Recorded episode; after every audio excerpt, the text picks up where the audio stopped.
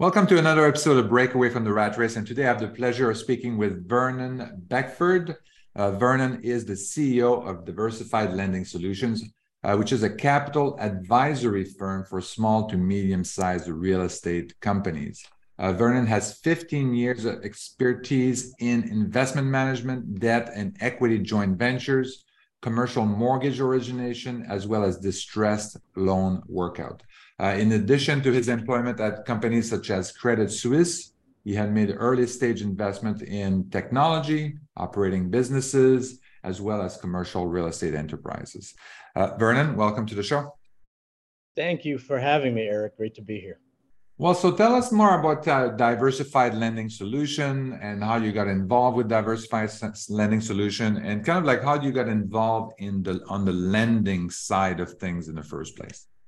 Sure, sure. So uh, when I was in college uh, at Columbia University, I was looking at career paths. I was interested in banking, and I ended up working at Credit Suisse uh, uh, as a burgeoning investment banker. And one of the things that really got me excited as I was hopping in throughout the bank was real estate. It was something that was tangible to me. It was something that I could see um, how the impact of financing a deal would actually um, uh, result in, in some outcome, whether that be renovating a property or providing housing or providing you know quality um, uh, retail. And so it was exciting being in the middle of something that seemed to have such a big impact in terms of how people lived. And so as that evolved and I learned more and more about the debt world, I started to really become intrigued by how much debt really does for lack of a better term, rule the world. And how many of these deals, no matter how big they were or small there was, uh, how small they were, debt played a major part in mm. getting them done. And so the more I figured I could learn about debt, the more I could actually um, understand how how big transactions got done. Now, one of the things about how that led us to eventually start diversified lending solutions was you get really excited as a young professional. You're doing these mega deals that you see get uh, coverage in the Wall Street Journal and all these publications. And then you say to yourself, well, shoot, I should do a small deal on my own, right? And you go out to your friends and you try to cobble together some some resources to go do a small deal. And you realize very, very quickly that those resources that are just kind of there and are just a well-oiled machine for a big company that you were just working with and working for are not really there for small businesses. Yeah. So in terms of figuring out, okay, how do I get a loan? How do I get approved for a loan? You know, why is it so hard? How do I raise equity? All of these things can be really discouraging early on and get people on the path and off the path very quickly. So that's why we started Diversified in order to help folks scale from being that very small or even growing mid-sized company to a point where they can start playing and enjoying the same benefits of some of the big boys. Okay, that sounds good. So, what do you qualify as a mid, a small to mid-size real estate business? What's... So, our sweet spot is really on um, transactions in the one to fifty million dollar range. Okay. And, and, that's a big window, right? But the reason yeah. why it's so big is that we cover both residential and commercial investment. So you could very easily see a fix and flip or a single family rental deal that's half a million, a million, two million, but very quickly you can get in the commercial segment and before you know it you're into the 20 50 yeah. even 100 million dollar space. Yeah it doesn't take very long to get there yeah that's for sure. Do you do uh do you loans also on like a sing, individual single family rental or you would just do that as a portfolio with multiple properties? So we do both. We do we do uh lending on a standalone basis mm-hmm. for uh fix and flip and single family rental properties and we also work with uh, larger owners of, of, portfolios that are looking to, to to finance those as well. Okay, okay, that's good. Uh, so tell tell me about kind of like debt, right? I mean, you mentioned debt, and a lot of people are kind of like, oh, you know, debt is bad or debt is.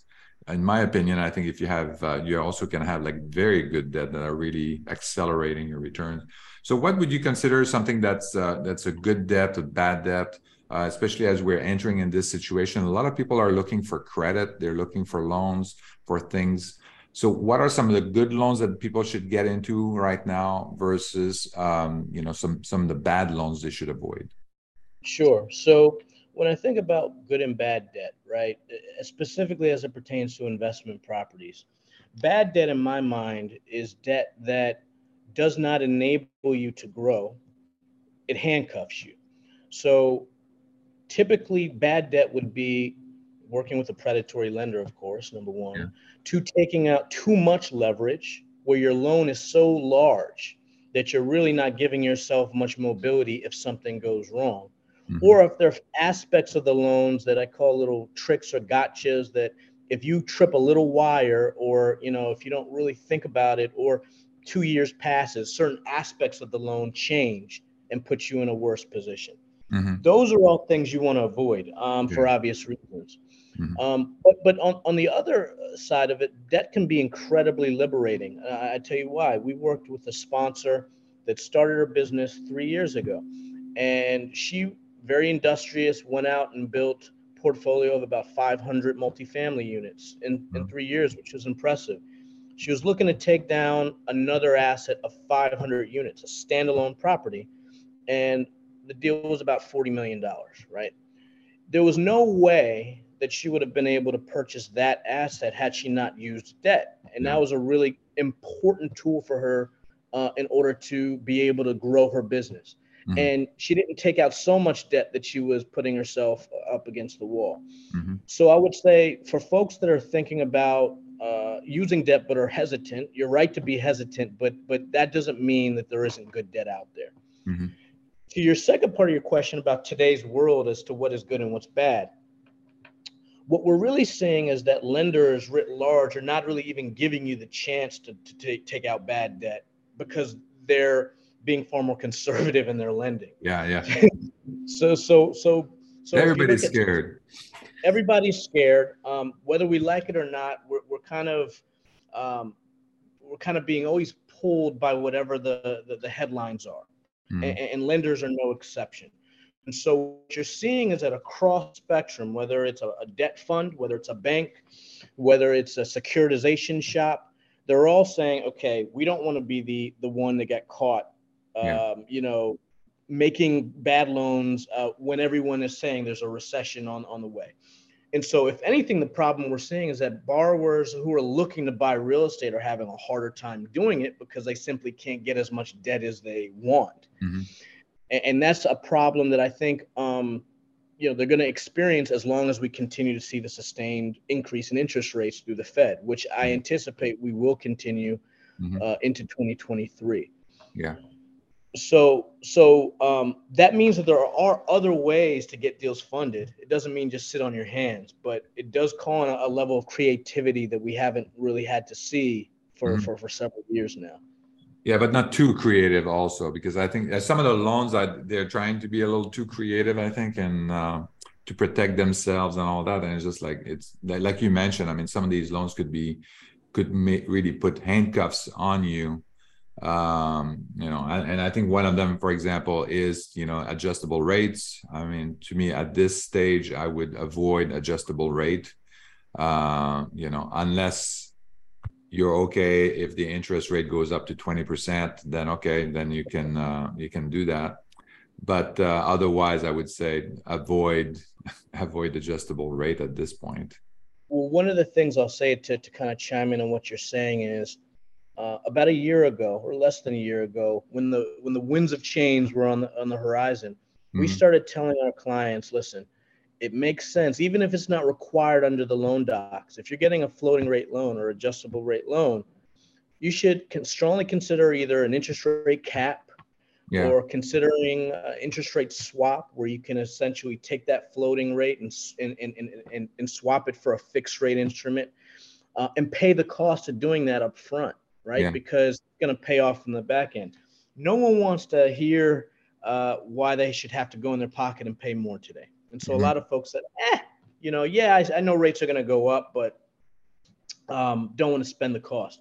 Now, yeah. what we've seen is that many operators are looking back and saying, wow, it's felt expensive then uh, for the insurance policy, if you will, on, on, on my, my interest rate but I wish I had done it today because now I'm in in a, just a completely different environment uh, than I was before, and I don't have the luxury of doing that right now because the cost of those things is just through the roof. Yeah. So, so, so to your point, um, you have to be a little bit thoughtful, um, not just in terms of getting your deal funded today, but how is that loan or how is that structure going to work for you, you know, a year from now, two years yeah. from now? Yeah, exactly. So in terms of the the term of the loan, so you, you get a, a, loan, let's say for a, let's say it's a residential property or portfolio, you get a 30 year uh, amortization period. What kind of term would you, if you can't get for some reason you can't get a uh, 30 year term, uh, then you so you can get a smaller term. What what would you recommend in terms of term? Like, would you say like a, a five year, like a five year one, or or a ten or a fifteen? What would you your recommendation be? It strongly depends on the strategy. So mm-hmm. clearly, if you're doing a fix and flip strategy, that's going to be usually a 12 to 18 month business plan, and then you're going to want to roll into permanent financing. The short term cost of a fix and flip loan are going to on a headline basis be feel high right they're going to be mm-hmm. in the, the, the low double digits and you're going to pay two to three points uh, and you're probably going to go to a private lender uh, but the good thing is that if you actually can close that business plan relatively quickly, you're going to refinance into a much more affordable permanent loan. Mm-hmm. Um, now, what we saw was that you know a year ago you could go and get on a single family rental project 80% you know LTV yeah. in the 4s mm-hmm. and you know on a 30 year um, AM uh, and, and you'd feel great about it, right? And you can cash flow that asset and make yeah. money. Yeah. Now that business really has completely shifted, and yeah. that money is in in the sevens plus.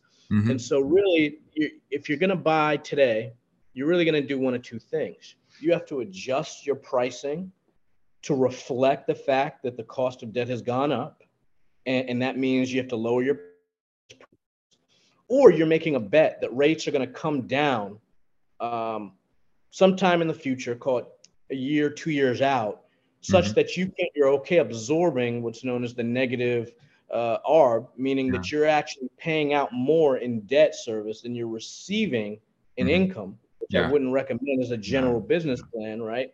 Because you think that you're going to be able to rotate into cheaper debt down the road. Yeah. Really, the only folks that are doing that are very, very well capitalized. They don't really need the debt and they have a very, very long term horizon for the average investor that's looking to buy a residential investment property, I don't think that that's a very effective strategy. Mm-hmm. And so it really comes down today into uh, being very um, thoughtful in your in the price that you're going into buy assets. Yeah. And, and and if and if it can't cash flow, unless you have a very very strong view as to appreciation and why it makes sense to do that, you know, I'd be very cautious in, in stepping into that type of yeah uh, so what I'm saying is also that the cash flow is kind of as long as it cash flows even like pays for itself. Yeah, it's not going to cash flow as much as it was last year or the year before yeah. that, right? So, but as long as it pays for itself and the, there's a little bit of a residual amount, I think it's still it's still a good time to to buy something because a lot of uh, a lot of companies have focused so much on and including me on cash flow cash flow, cash flow, cash flow, and we selected the market for cash flow. And um, but cash flow is one aspect of the return. If you look at the overall return, the appreciation is also a significant, uh, even at a very low appreciation rate. Even if you say like three percent appreciation, uh, which is the average over the last like 80 years.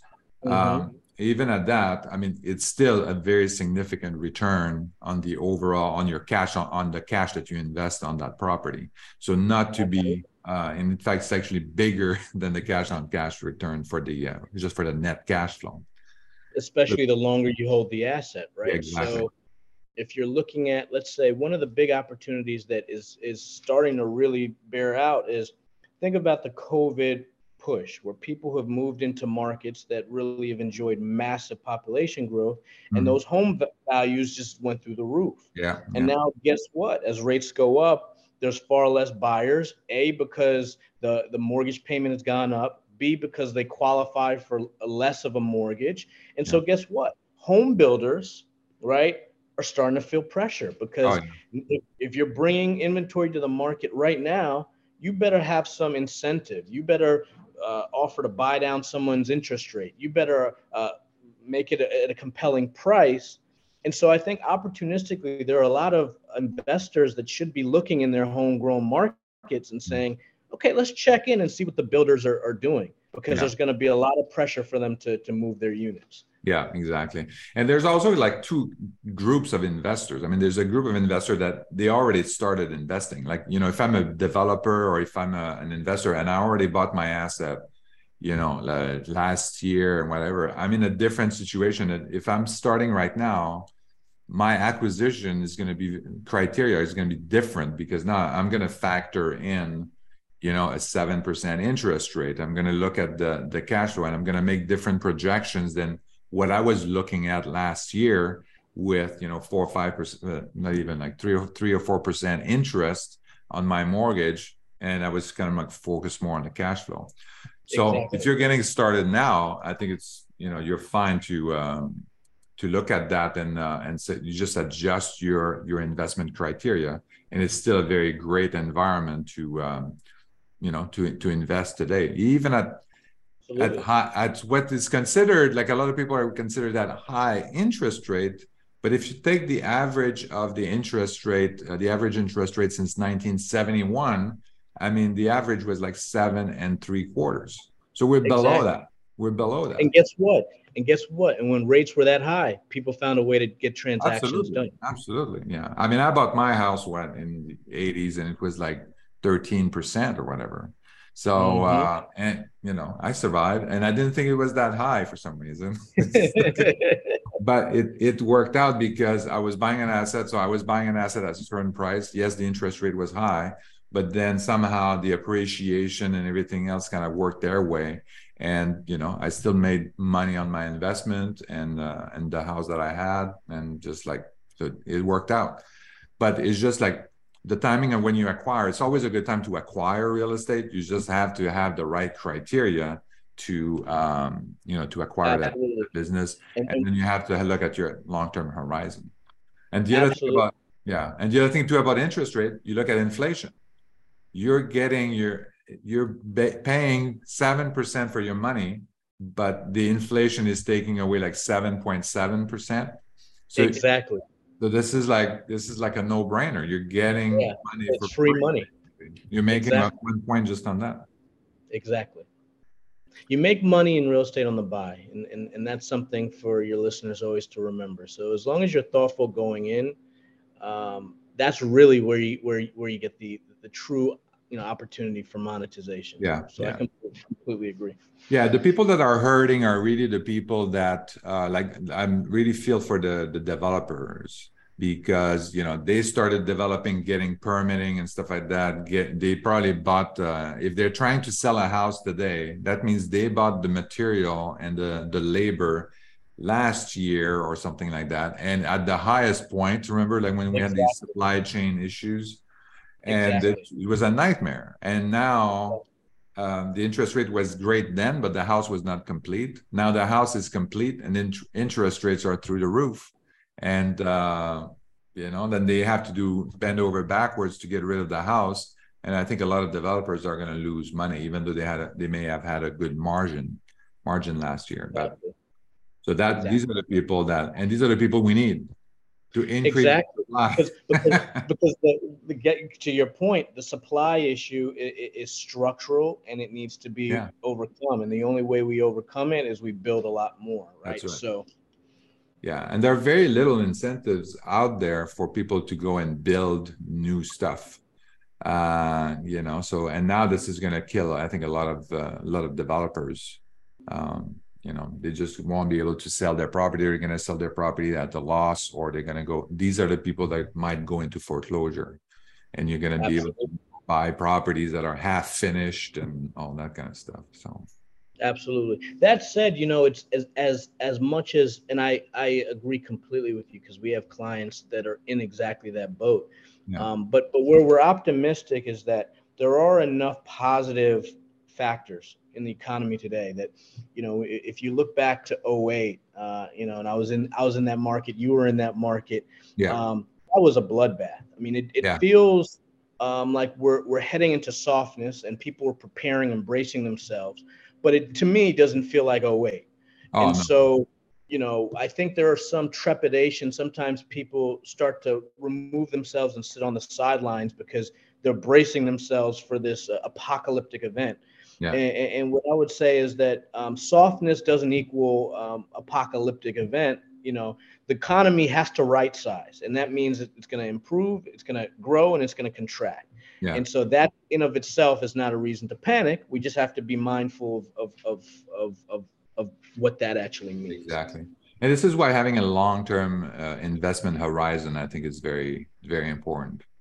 You know, the longer term you're, the the more longer term your thinking is, you know, these are just like bumps on the road um, that you're not really going to pay attention to, um, because in the long run, it's all gonna it's all gonna be better but uh, whatever you buy today is going to be a higher value later on and then you know so you shouldn't be too worried about that but it's for the people that have short-term horizon again like the developers or the people exactly. that are flipping you have to you know if you bought the house like and you're trying to flip this year and you bought the house last year these that these are going to be very tight uh, negotiations i think and uh, tight margins and that's sad Absolutely. for some people, especially in some markets.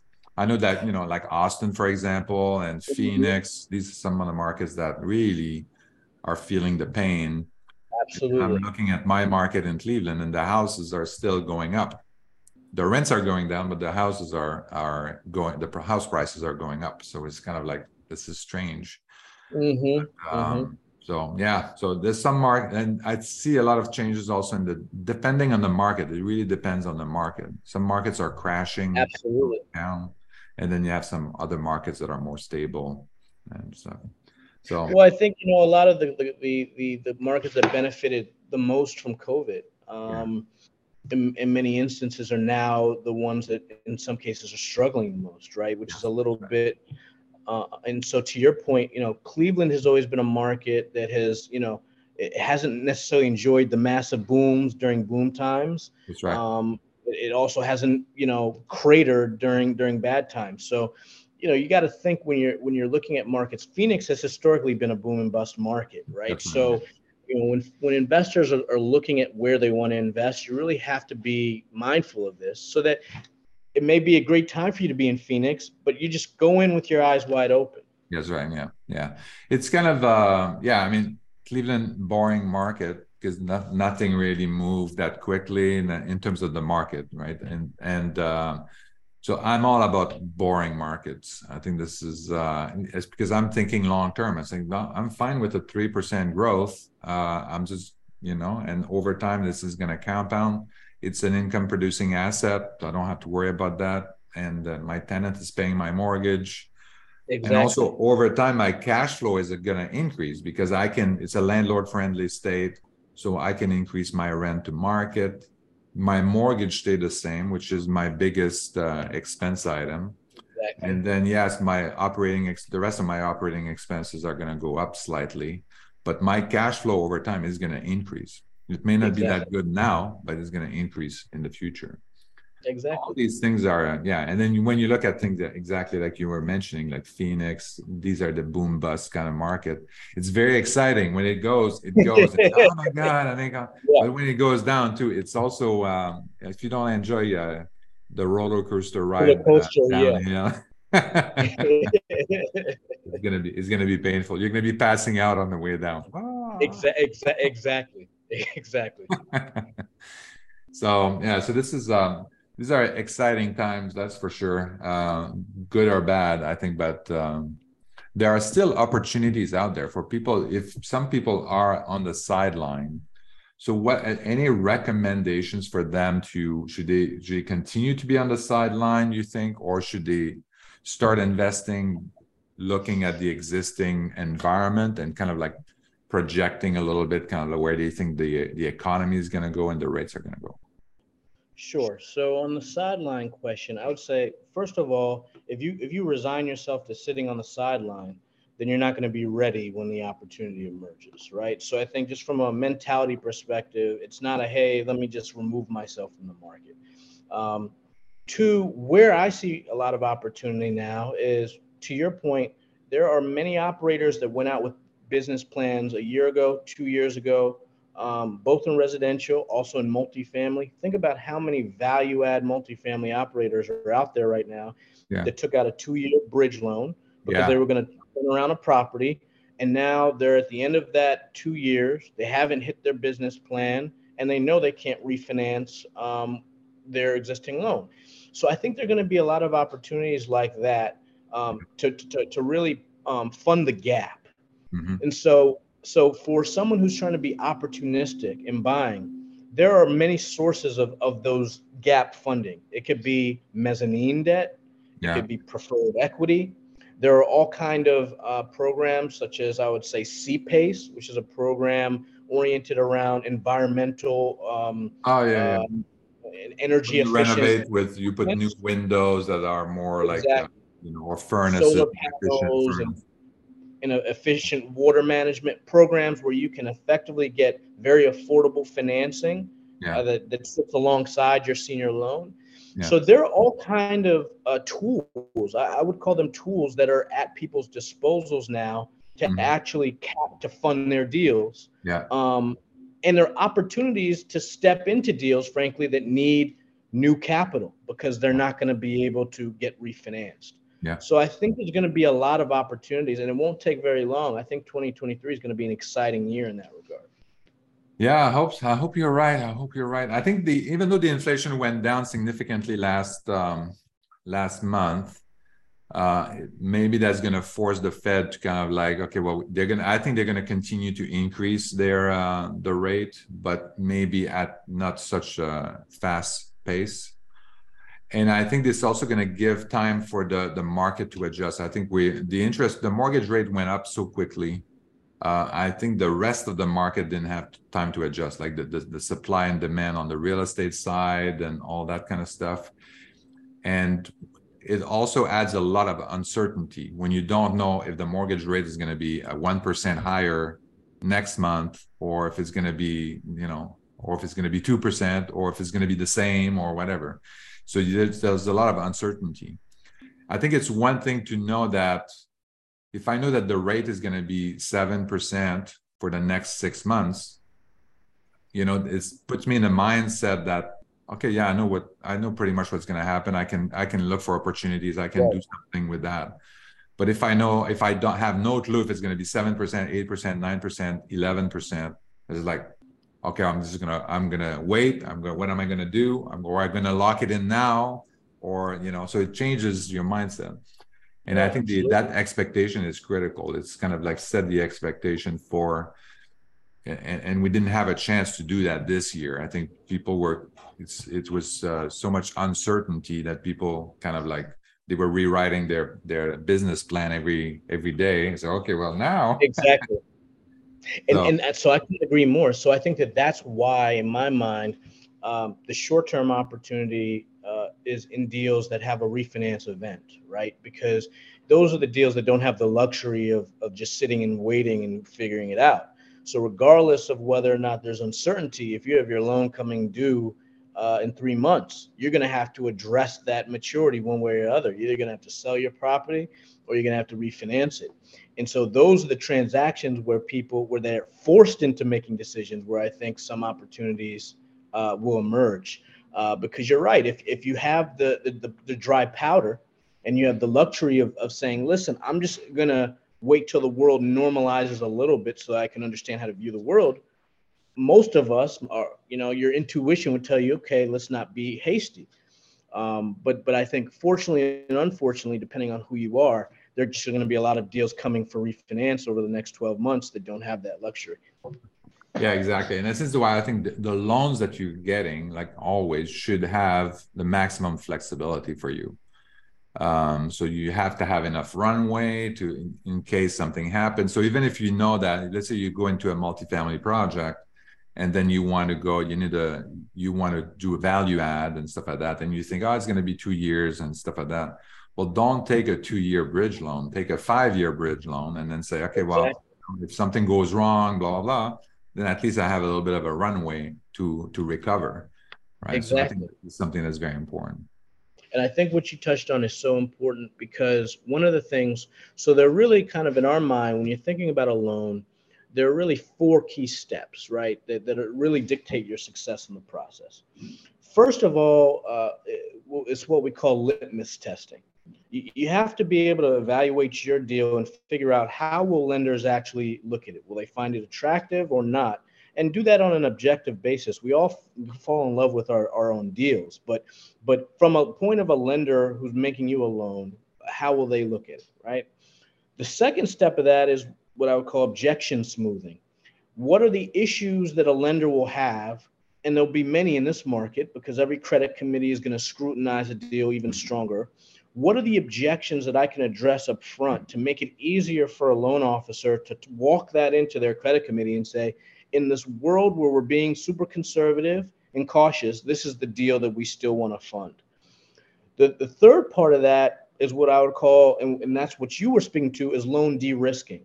Once you have a lender that has said, I'm interested in your deal, and let's say offers you that two year bridge loan, well, loan de risking would be saying, hey, I think my business plan is two years, but I'm going to bake in extension options into my loan. And even if I have to pay a point per extension, because I know that's going to buy me time because I know in this market it may take me longer, or, or anything around uh, offering personal recourse, right? You know, let me negotiate to a partial recourse or to non-recourse if I can give them something in or to your point earlier in the conversation about setting yourself up trip wires financial disclosures am i going to have to be spending all day and night putting together paperwork to show the lender to meet financial disclosure requirements Let's make those reasonable so I can focus on my business plan. All of those things are de-risking your, your loan so that you have the, the, the, the max potential to execute well on your business plan. And then the fourth of that, which I think a lot of people forget, is what I call fact filtering. You want to be honest, you want to be transparent with your lender, but you don't want to overwhelm them or give them a muddy picture that will actually paint your deal in the wrong light. I've had many clients that decided to just overshare provide the wrong info, provide what was not asked for, gave someone the exact opposite of what they asked for, and then it just created confusion. And yeah. guess what? That means the process takes longer to close. It ends yeah. up many cases the lender comes back and wants to retrade you or offer you inferior terms because now they've been convinced the deal's not as attractive. Mm-hmm. And so, in concert, when you think about those four steps, I would say for any investor now looking to get a loan, look at your deals through that lens.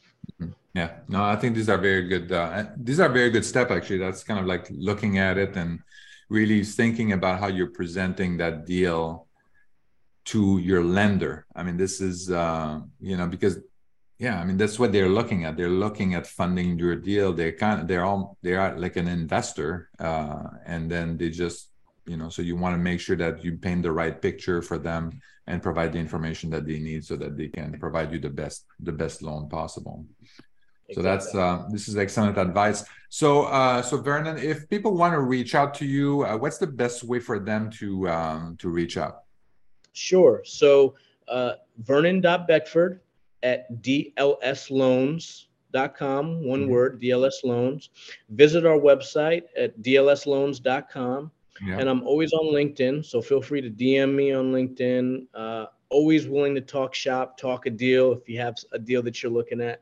and um, best places to reach me. Yeah, I mean it's a very interesting time for investors and for lenders too, because things change like so uh, so dramatically every day. So dramatic. Yeah. And one thing that, that I want to emphasize, Eric, and and this is largely from our experience. There's so many other ways, right, that you can leverage debt. So one of the things we've started to do, just so that your your listeners know, is we've started to fund earnest money deposit loans. Okay. So let's say your your uh, listeners going out, they're making a bunch of offers because they're excited and yeah. they realize that one, two, or three of the offers get accepted, and they're going to have to put up deposits. Yeah. Well, maybe they don't want to clear out their bank account because they know they're going to raise money, or maybe they have money in another deal. There's some liquidity um, um, uh, issue they want to address. We can we can do that. One of the other things I would also say to some of your listeners who may be really building out and rounding out their team is that if they're looking for a key principal um, to, to, to sign on the loan guarantees. Yeah, yeah. Uh, And, and, for some of your listeners that may not know, when they go to the bank, even if it's a non-recourse loan, there'll be what are called recourse carve-outs, where mm-hmm. there'll have to be an individual to sign on the loan if if bad things happen, i.e., if someone dropped toxic waste at the site or yeah. someone committed fraud. Yeah. So we're in a position where we can arrange and bring those to the table for uh, for, for your investors, oh, wow. and, and and to the extent as well that they're looking at um, growing their businesses, right? Debt is great, but equity is, is important too.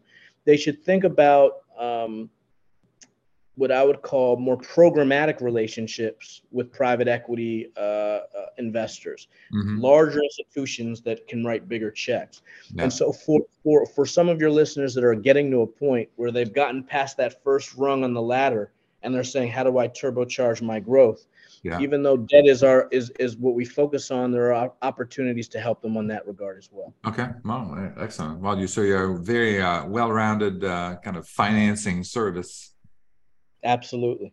Okay, that's great. Well, Vernon, it was a pleasure speaking with you. So I will have your uh, contact information in the show notes, and then uh, people, hopefully, people are re- reaching out to you and uh, start investing or continue investing.